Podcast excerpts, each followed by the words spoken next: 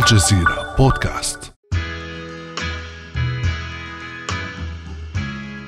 إنه الأول من ديسمبر كانون الأول عام 1955 مع حلول العشاء ينتهي دوام روزا باركس في متجر الثياب الذي تعمل فيه خياطة في وسط مدينة مونتغومري ألاباما في الولايات المتحدة. فور خروجها إلى الشارع يلسع هواء ديسمبر البارد وجهها ويحل ألم الوقوف ساعات طويلة فجأة في قدميها. لا تفكر المرأة الأربعينية في شيء سوى في الوصول إلى المنزل لذا تسارع لملاقاة الباص عند وصوله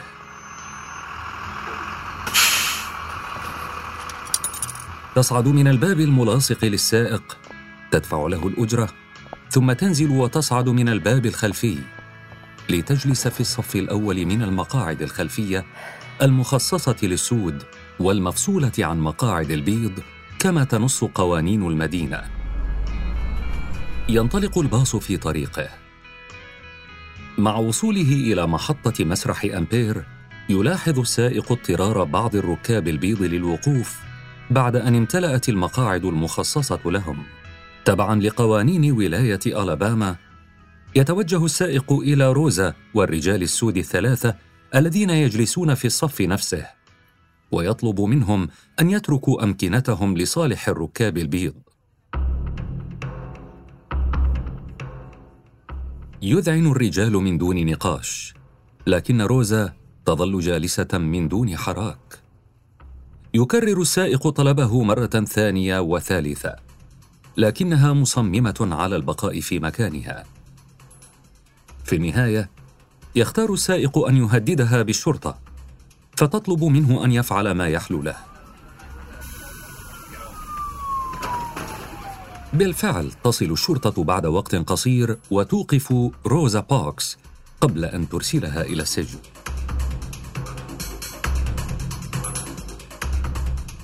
لم تكن الشرطة تتوقع أن يشعل اعتقال روزا حركة احتجاجية وحملة مقاطعة سيقودها الأمريكيون السود للتخلص من آثار العبودية التي ما زالت تتحكم في حياتهم رغم مرور ما يقارب القرن على تحررهم منها. فكيف غير اعتقال روزا باركس مسار كفاح السود الأمريكيين من أجل المساواة العرقية وهل حصلوا على حقوقهم المدنية كاملة منذ ذلك الوقت.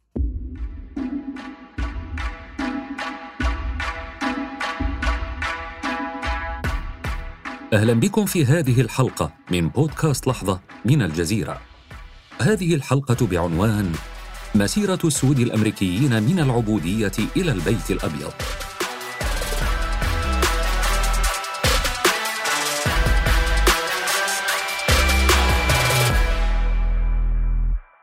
بالعام 1619 أبحرت سفينة رقيق برتغالية من أنغولا باتجاه المكسيك عبر المحيط الأطلسي. كان نصف الأسرى الأفارقة قد قضوا بالفعل حين استولى قرصانان إنجليزيان على السفينة، وحولا وجهتها إلى فيرجينيا الأمريكية التي كانت مستعمرة بريطانية. هناك بيع الأسرى الأفارقة العشرون الذين بقوا على قيد الحياة حيث سخروا غالبا للعمل في حقول التبغ التي أنشئت قبل ذلك بسنوات قليلة. ومع ازدهار الزراعة وتزايد أعداد المزارع تفاقمت الحاجة لليد العاملة مما أدى لتأسيس نظام مقونن من الاستعباد والتمييز على أساس اللون. سيستمر لوقت طويل خصوصا في النصف الجنوبي من أمريكا الشمالية. لم يؤدي استقلال الولايات المتحدة الأمريكية بعد ذلك بأكثر من قرن ونصف إلى تحسن أوضاع العبيد في البلاد. فقد أقر الدستور الأمريكي الصادر في عام 1787 العبودية ومنع مساعدة الفارين من العبيد. استمر الحال كذلك حتى وصول أبراهام لينكولن إلى سدة الرئاسة في عام 1861 كان فوز الرجل المعادي للعبودية في الانتخابات دافعا لعدد من الولايات الجنوبية لتعلن انفصالها عن الدولة لتأسيس ما يعرف باسم الولايات الكونفدرالية الأمريكية. وقد رد لينكولن على ذلك بإعلان الحرب. هكذا أشعل النزاع بين الاتحاديين والكونفدراليين نيران الحرب الأهلية الأمريكية. في أيلول سبتمبر من العام 1862 ورغبة منه في قلب موازين المعركة لصالحه أطلق لينكولن إعلان تحرير العبيد حذر الإعلان قادة الكونفدرالية أن جميع الأشخاص المحتجزين كعبيد في الولايات الانفصالية سيصيرون أحرارا في حال لم ينتهي التمرد بحلول مطلع يناير كانون الثاني من سنة 1863 لم تنتهي الحرب واستمر التمرد. وبالفعل دخل الإعلان حيز التنفيذ مما دفع أعدادا متزايدة من السود للانضمام إلى الاتحاديين. ولعبوا دورا مهما في انتصار الشمال على الجنوب واستعادة وحدة البلاد في أبريل نيسان من العام 1865 بعدها بأشهر قليلة وتحديدا في السادس من ديسمبر كانون الأول عام 1865 ألغيت العبودية رسميا. سنت العديد من القوانين التي هدفت لمحو آثار المرحلة السابقة وحصل السود على حقوقهم كافة من ضمنها حق الترشح والتصويت في الانتخابات. يعطينا المحاضر في جامعة هارفارد. وعضو حركة الحقوق المدنية مارشال غانز صورة عن الوضع آنذاك. When the Civil War uh, ended the legitimate practice of slavery, عندما أنهت الحرب الأهلية الممارسة الشرعية للعبودية تبع ذلك فترة 12 عاما من إعادة الإعمار. كانت خلالها القوى الفيدرالية القوى الشمالية تحتل الجنوب. وكانت تلك فترة بدأ فيها الأمريكيون الأفارقة بالفعل بالتمتع بحقوق مدنية. فتم مثلا انتخاب عضو في مجلس الشيوخ من ميسيسيبي وتم انتخاب عضو في مجلس الشيوخ من جنوب كارولينا. وكانت بداية ديمقراطية حقيقية ثنائية الأعراق أو متعددة الأعراق. ولكن في عام 1877 عقد اتفاق بين النخب الجنوبية والنخب الشمالية. النخب البيضاء وقضى بانسحاب هذه القوى من الجنوب هكذا ترك السود المحررون مرة جديدة في وجه الجنوبيين البيض سريعا بدأت العديد من الولايات الجنوبية سن قوانين محلية تفرض شروطا إضافية لممارسة التصويت مثل دفع الضرائب أو امتلاك شهادة مدرسية أو سجل عدلي نظيف. قيدت هذه القوانين حق السود في الترشح والتصويت وأدت لانحسار تمثيلهم السياسي. فتح ذلك الباب أمام وصول المزيد من البيض العنصريين الجنوبيين إلى المجالس التشريعية، مما سهل تمرير العديد من القوانين العنصرية. استمر ذلك في مطلع القرن العشرين حين سنت قوانين تمييزية إضافية هدفت إلى عزل السود عن البيض سمي النظام الذي نتج عن ذلك نظام جيمي كرو لأنه كان مبنيا على فكرة أن إن العبودية لم تعد قانونية ولكن يجب أن نبقي الأمريكيين الأفارقة محصورين في مكانهم.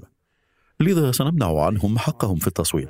وكان ذلك الحال في العديد العديد من الولايات. سنحصرهم في جهات على صعيد الفرص الاقتصادية وسنقصيهم عن تعلمين. هذه الفوائد والفرص التي تمتع بها البيض في ذلك الوقت في الجنوب. بعد قرابة أربعين عاما على تحررهم من العبودية لم يستطع السود أن يتحرروا من رواسبها. نجح المستعبدون القدامى بحرمانهم من التصويت وقرروا عزلهم عن بقية المجتمع. في كثير من الولايات الجنوبية وجد السود أنفسهم ممنوعين من السكن في أحياء البيض أو الذهاب إلى مدارسهم أو ارتياد باصاتهم. منع الزواج المختلط بين الأعراق، وتكرس الفصل العنصري بين البيض والسود في كل جوانب الحياة الاقتصادية والاجتماعية.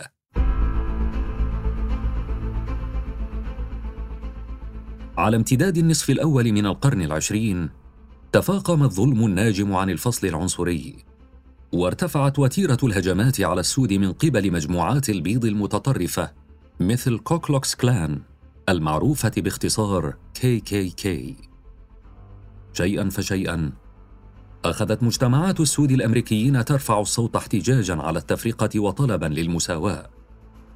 وبحلول النصف الأول من الخمسينيات بدأ السود سلسلة من حملات المقاطعة والحركات الاحتجاجية. ستعرف باسم حركة الحقوق المدنية.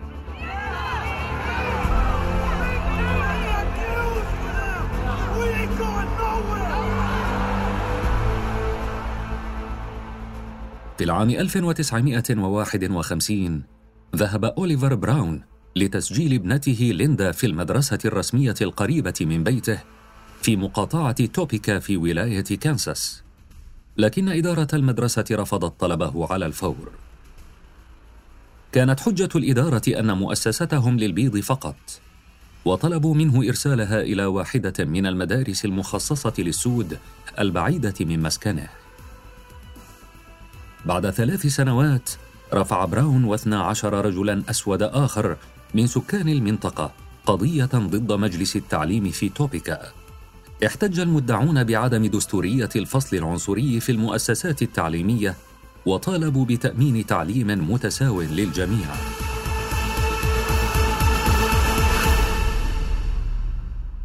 في ذلك الوقت كان الطلاب البيض في المدارس الجنوبية يتلقون تمويلا يزيد ما بين خمسة أو عشرة أضعاف من نصيب أقرانهم السود. ركزت مناهج مدارس السود على المواضيع العملية بدل العلمية لتهيئة الطلاب على القبول بالمهن المتواضعة التي تنتظرهم. وفي كثير من المناطق اقتصر التعليم على الصفوف الابتدائية ولم تتجاوز نسبة حملة الشهادة الثانوية بين الطلاب السود العشرة في المئة في بعض ولايات الجنوب. باختصار كان انعدام المساواة فاقعا وبعد أخذ ورد أعلنت المحكمة العليا الأمريكية أن القوانين التي تنص على إنشاء مدارس منفصلة للسود عن البيض غير دستورية. كان ذلك التغير الدستوري الذي أدى فيما بعدها إلى الكثير من التنظيم والعمل والتحرك وأتى هذا الإنجاز ببعض الأمل ولكن بالطبع استمر النضال. بعد عام واحد وتحديدا في ديسمبر كانون الأول عام 1955 بان الزخم الذي بثته قضية براون في نضال حركة الحقوق المدنية. حدث ذلك إثر توقيف الشرطة للناشطة في الحركة روزا باركس بعد أن رفضت ترك مقعدها في الباص لأحد الركاب البيض في مدينة مونتغمري ألاباما. عندها تداعى المواطنون السود في المدينة من مختلف الفئات للبحث في كيفية المواجهة. لقد كانوا خليطا من الكنيسة والمجتمع المدني والمدارس وحركات العمال وشكلوا قاعدة صلبة لحركة الحقوق المدنية.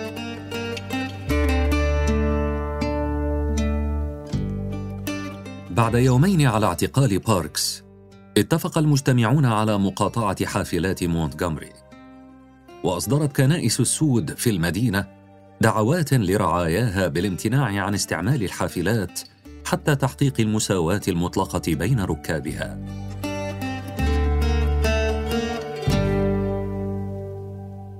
في الرابع من ديسمبر كانون الأول وعلى امتداد اليوم سارت الباصات في شوارع مونتغمري خالية من الركاب. لقد نجحت المقاطعة. في الليلة نفسها اجتمع قادة الحملة وأسسوا جمعية تحسين مونتغامري. يوما تلو الآخر كبرت حركة المقاطعة وتوسعت. استبدل الناس الباصات بالدراجات الهوائية والمشي، وتطوع البعض لإيصال الناس بسياراتهم الخاصة إلى وجهاتهم. ثم قرر سائقو سيارات الأجرة من السود خفض رسوم رحلاتهم إلى عشر سنتات فقط. فاجأ نجاح حملة المقاطعة المواطنين البيض ودفعهم للتحرك سريعا من خلال أجهزة الدولة. أعلنت شركات التأمين أنها ستبطل عقود من يوفرون سياراتهم لنقل العامة. وهدد مسؤولو المدينة بإيقاف سيارات الأجرة التي تأخذ أقل من 45 سنتا لقاء الرحلة. روزا باركس التي أطلق سراحها اوقفتها الشرطة مجددا لرفضها دفع الغرامة التي أقرتها المحكمة بالطريقة نفسها تعرض أحد أبرز القادة الصاعدين للحركة مارتن لوثر كينج جونيور للتوقيف عدة مرات بسبب مخالفات مرورية بسيطة. لم يجد ذلك نفعا. استمرت الحملة بالتوسع وأخذت شعبيتها تتنامى في أنحاء البلاد.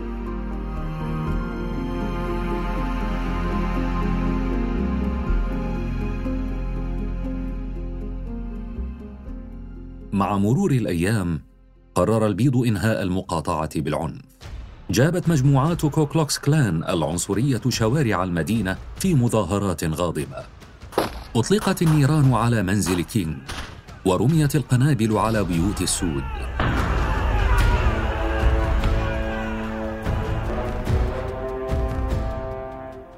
بعد عدة أشهر على بدئها، ظلت حركة المقاطعة فعالة وقادرة على شل المدينة، مما أوقع السلطات في أزمة مالية كبيرة. بعد قرابة عام على بدء المقاطعة، أعلنت المحكمة العليا الأمريكية في نوفمبر تشرين الثاني 1956 لا دستورية قوانين الفصل في النقل العام وأمرت بإلغائها.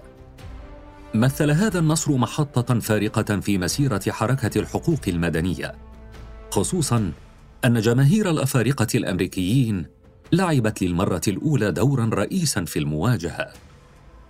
تزايد عدد المنضوين في حركة الحقوق المدنية وتوسعت نشاطاتها وحملاتها في كل أنحاء البلاد وصعد نجم كينغ قائدا للحركة في نضالها لتحقيق المساواة.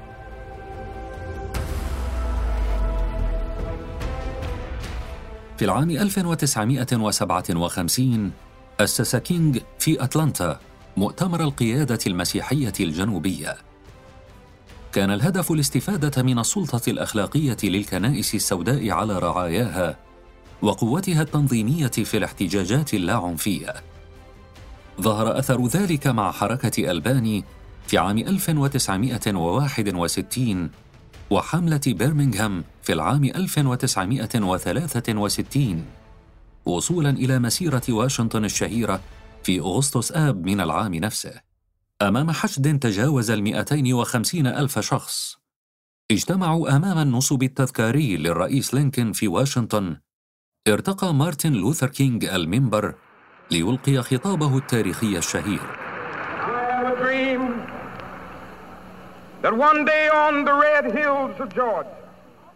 لدي حلم بأنه في يوم ما على تلال جورجيا الحمراء. سيستطيع أبناء العبيد السابقين الجلوس مع أبناء أسياد العبيد السابقين معا على منضدة الإخاء. حفر حلم كينغ في قلوب المشاركين من البيض والسود على حد سواء. لكن كلماته استفزت مجموعات من السود رأت في منهجه السلمي ضعفا ووجدت في القوة الطريق الوحيد لتحقيق العدالة العرقية This afternoon we want to talk about the ballot or the bullet. The ballot or the bullet explains itself. هذا هو مالكوم إكس وهو يهدد البيض باللجوء إلى الرصاص ما لم يحصل الأفارقة الأمريكيون على حقهم بالاقتراع وإنهاء الممارسات العنصرية ضدهم لقد كان مالكوم أبرز الشخصيات السوداء التي انتقدت مسيرة واشنطن إلى درجة اعتبارها مهزلة. انتسب مالكوم لحركة أمة الإسلام التي روجت لتفوق العرق الأسود قبالة العنصرية البيضاء وشجعت السود على مواجهة العنف بالعنف ومضت إلى الدعوة لتأسيس وطن خاص بالسود الأمريكيين. التقى مالكوم إكس بزعيم الحركة إلايجا محمد لأول مرة في صيف عام 1952 وخلال وقت قصير نجح بالوصول إلى منصب الناطق الرسمي باسم أمة الإسلام. بلسانه المفوه وشخصيته الكاريزماتية ومهاراته التنظيمية عبر مالكوم إكس عن غضب الكثير من الأفارقة الأمريكيين ومرارتهم. لكن في الثامن من مارس آذار من العام 1964 أعلن إكس انفصاله عن الحركة بعد أن تراكمت الخلافات بينه وبين قادتها. بعد أسابيع قليلة سيلتقي بشريكه اللدود الدكتور كينغ للمرة الأولى والأخيرة خلال حضورهما جلسة للكونغرس حول قانون الحقوق المدنية في الكابيتال هيل. في اللحظات القليلة التي جمعتهما، قال إكس لكينغ: إنني ألقي بنفسي في قلب النضال من أجل الحقوق المدنية. بعد أسابيع قليلة، سافر مالكوم إلى مكة لأداء فريضة الحج، وهي الرحلة التي ستغير فهمه للإسلام ولدوره في نضال السود. تقن صيرات نائبة مدير برامج الشرق الأوسط في المجلس الأطلسي للأبحاث في واشنطن من السهل أن يصور الناس كينج كأنه واعظ سلمي مقابل متمرد مستعد لتوظيف الأساليب المناسبة لتحقيق الأهداف كما هو مالكوم أكس. ولكن كل واحد منهم جاء من خلفية آه، مختلفة أثرت على وجهة نظرهما. ففي مرحلة مبكرة من عمره واجه مالكوم أكس التمييز العنصري. آه، ظروف حياة صعبة. لم يكن والديه متواجدين في حياته. وبعد أن عاش تحت رعاية عائلات متبنية آه، لجأ إلى الشارع وجد مصاعب كبيرة. ففي المقابل آه، مارتن لوثر كينج جاء من عائلة من شريحة غنية في الطبقة الوسطى. نعمت بحياة أفضل. كان عائلته تدير إحدى أهم الكنائس في أتلانتا. وكان مالكوم يرى أن من حق السود الدفاع عن أنفسهم في مواجهة وحشية الشرطة وعنفها أما مارتن لوثر كينغ كان متأثر بنضال مهاتما غاندي في الهند وأساليبه السلمية ضد الاستعمار البريطاني فبالتأكيد نظرتهم للعالم أثرت على منهاجيتهم The notion that he and Dr. King were enemies is just not true. فكرة أنه والدكتور كينغ كانا عدوين هي فكرة غير صحيحة كانت لديهما مقاربات مختلفة. والمأساة كانت أنه تم اغتياله بعد ذهابه إلى الحج بوقت قليل بعد ذهابه إلى مكة. ولما عاد كان معجبا بكونية الإسلام وبأنه رحب بالكثير من الأعراق وليس عرقا واحدا. وعندما عاد كان قد وصل إلى فهم أوسع للإسلام ودوره في القيادة المعنوية والسياسية الأمريكية. رأى مالكوم الحجيج من كل عرق ولون متساوين في أداء الشعائر ليجد في الإسلام حلا للمشكلة العرقية. فور عودته غير مالكم اسمه ليصبح الحاج مالك الشباز وفعل منظمة المسجد الإسلامي كإطار جديد لحركته لكن الوقت لم يمهل.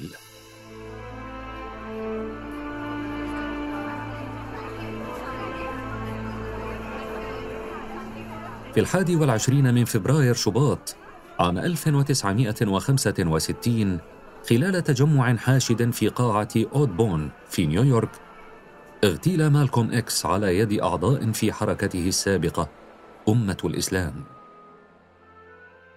أبرق كينج يومها إلى أرملة الراحل بيتي شباز قائلا بينما لم نكن دائما نتعامل مع طرق حل مشكلة العرق كانت لدي دائما مودة عميقة لمالكوم. وشعرت أن لديه قدرة كبيرة على وضع إصبعه على وجود المشكلة وجذرها.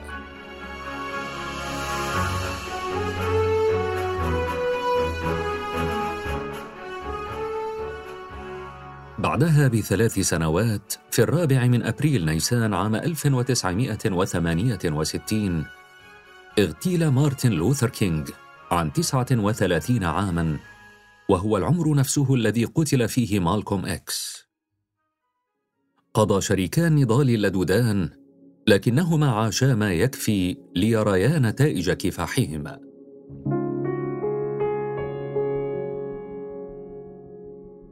في الثاني من تموز يوليو عام 1964 وقع الرئيس الأمريكي ليندون جونسون على قانون الحقوق المدنية الذي يحظر التمييز على أساس العرق أو اللون أو الدين أو الجنس أو الأصل القومي. في شهر أغسطس آب من العام التالي وقع جونسون على قانون حق التصويت الذي أعاد للسود حقهم بالمشاركة في الانتخابات ناخبين ومرشحين. انتزع السود الأمريكيون أخيرا اعترافا قانونيا بمساواتهم مع البيض. عد ذلك نجاحا كبيرا لحركة الحقوق المدنية. لكنه لم يؤدي إلى استئصال العنصرية والتمييز تماما. هل حققت أهدافها؟ إذا كنا نفهم الهدف على أنه نهاية العنصرية؟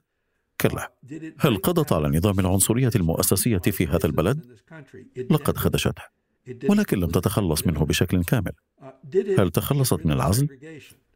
حسنا لقد تخلصت من العزل القانوني وذلك أحدث تغييرا مهما ولكن بما أنه لم تتم معالجة الجانب الاقتصادي لم يتم التخلص من العزل الاقتصادي. نعم جزئيا ولكن ليس كليا. هل حسنت الأمور؟ نعم حركة الحقوق المدنية في الستينيات أنجزت الكثير. أقصد أن القوة السياسية التي يملكها مجتمع الأمريكيين الأفارقة اليوم لم تكن لتوجد من دون هذه الحركة ولم تكن لتكون ستايسي أبرامز هنا اليوم. لم يكن ليكون مجلس الشيوخ اليوم ديمقراطيا. لم يكن ليوجد أساس لمحاربة وحشية الشرطة التي استمرت حتى اليوم.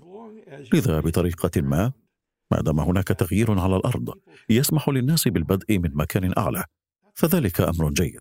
في عام 65 كانت كبيرة آه، ولكن لم يكن تمرير هذه القوانين قادرا على اقتلاع جذور البنية العنصرية في الديمقراطية الأمريكية. فاستمر المشرعون في الولايات وعلى مستوى الدولة في محاولتهم الحد من حقوق السود للانتخاب من خلال تطوير أساليب واستراتيجيات لتقليل من أثر مشاركة السود أو التقليل من فرص الانتخاب نفسها. آه، مع إنه التمييز ضد السود كان غير قانوني في هذا الوقت ولكن الأمر على الأرض في الواقع كان مختلف. فوضعت أمام السود كثير من العقبات لمنعهم من التعليم من الحصول على آه، قروض لشراء بيوت السكن والتمييز في الحصول على الوظائف مثلا. واجهوا صعوبات كثيرة في محاولة من الخروج من دوامة الفقر والجرائم. مع مرور السنوات بدأ أن العنصرية عصيه على الاقتلاع من المؤسسات أو المجتمع. لكن جاءت الانتخابات الرئاسية الأمريكية في العام 2008 لتؤكد أن استمرار التمييز ليس حتميا. عند الحادية عشرة والربع من مساء الرابع من نوفمبر تشرين الثاني أطل السيناتور الجمهوري جون ماكين أمام مؤيديه ليهنئ خصمه الديمقراطي باراك أوباما بفوزه في الانتخابات قائلا لقد حقق أوباما شيئا عظيما لنفسه وبلده.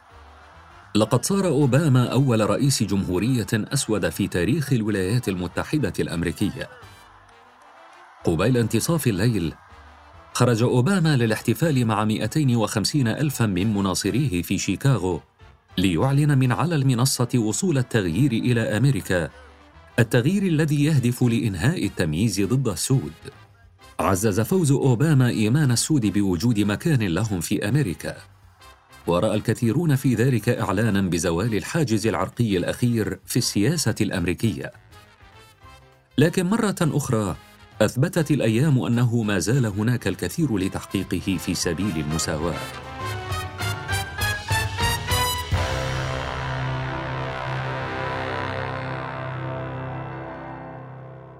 مساء السادس والعشرين من نوفمبر تشرين الثاني عام 2012 وبينما كان المراهق ترايفون مارتن خارجا من محل بقالة في سانفورد اشتبه فيه حارس الحي جورج زيمرمان وأطلق عليه النار.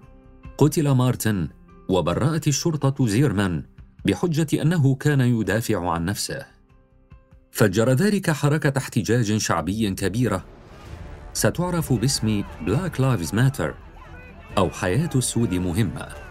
جاء الاسم من الوسم أو الهاشتاج الذي أطلقه ناشطون على تويتر كدعوة للتصدي للعنصرية ضد السود.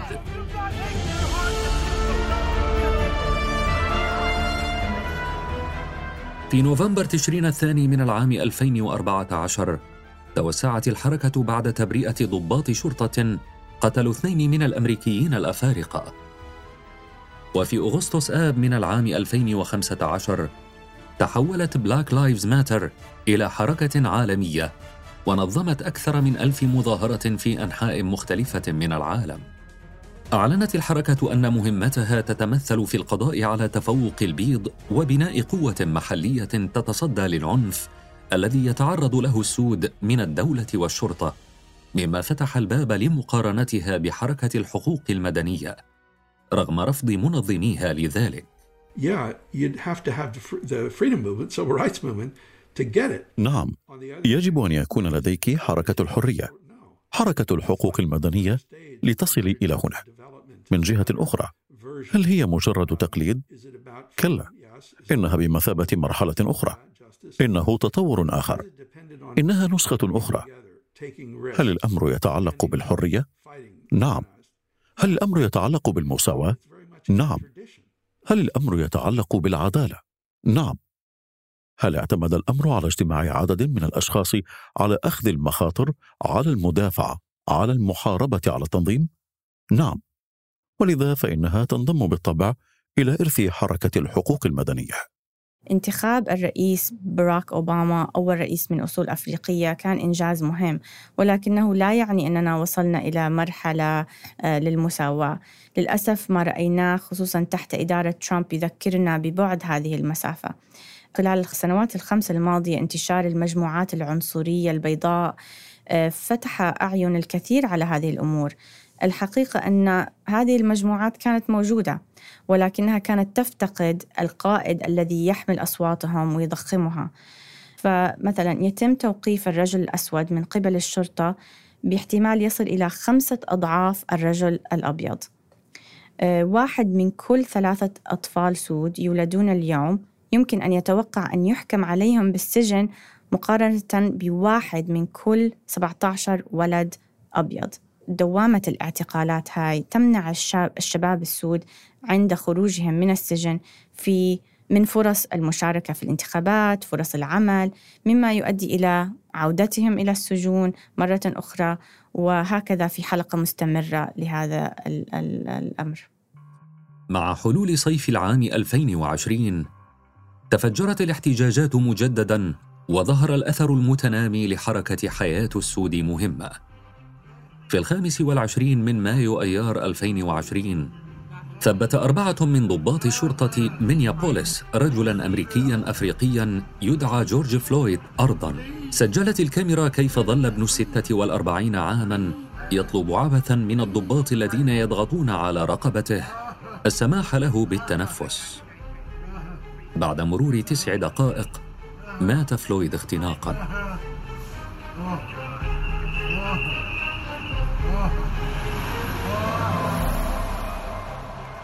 ردا على ذلك نزل ما بين 15 إلى 26 مليون متظاهر وانطلقت تجمعات في أكثر من 2500 مدينة أمريكية. انتشرت التظاهرات في جميع أنحاء العالم حيث رفع المتظاهرون عبارات معادية للعنصرية والتمييز. رفعت عائلة فلويد دعوى قضائية على سلطات مينيابوليس وضباط الشرطة الأربعة. دانت المحكمة الشرطية الأبيض قاتل فلويد بعد نحو عام من الجريمة. وحكمت عليه بالسجن 22 عاما كما حصلت عائلة فلويد على تعويض بقيمة 27 مليون دولار. الحكم على الشرطي الذي قتل جورج فلويد كانت خطوة آه، يعني إيجابية. ولكن آه، المشكلة هي متجذرة في آه، في الشرطة في أمريكا في المجتمع الأمريكي في طريقة إنه يعني حتى لو كان في آه، يعني اعتقالات أو كان في آه، محاكمات جديدة آه، يجب أن يكون في ممارسات تغيير في ممارسات الشرطة والحكومة وال في مواجهة في مواجهة ال- العنصرية ضد السود في كثير من الأمور ال- ال- ال- اليومية لل- لل- للسود في أمريكا. بعد قرابة القرن على تحررهم من العبودية، استطاع السود أن يستعيدوا الحقوق التي تمتعوا بها لوقت قصير بعد انتهاء الحرب الأهلية. كافح السود طوال عقود للحصول على المساواة، ولعب ظهور حركة الحقوق المدنية في الخمسينيات دورا كبيرا في توقيع قانون الحقوق المدنية وقانون حق التصويت. ثم احتاج الأمر إلى قرابة خمسين عاماً ليصل أول رئيس أسود إلى سدة الرئاسة. اليوم تغيرت الولايات المتحدة الأمريكية كثيراً عما كانت عليه عند استقلالها أو حتى عن الخمسينيات. ولكن في نظر الكثيرين ما يزال هذا التغيير منقوصا. فما زال التمييز مستمرا في الوظائف والمؤسسات وما زال عنف الشرطة الموجه ضد المجتمعات الأفريقية الأمريكية قائما حتى اليوم. متى تتحقق العدالة؟ من الصعب الإجابة عن هذا السؤال.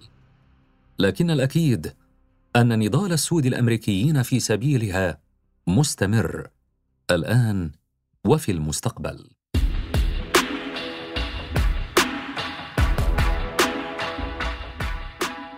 في الحلقات المقبلة من بودكاست لحظة سنحكي لكم عن لحظات مفصليه أخرى من تاريخ منطقتنا والعالم. انتظرونا ولا تنسوا زيارة موقعنا على الإنترنت podcast.aljazeera.net ومشاركة هذه الحلقة مع أصدقائكم. إلى اللقاء.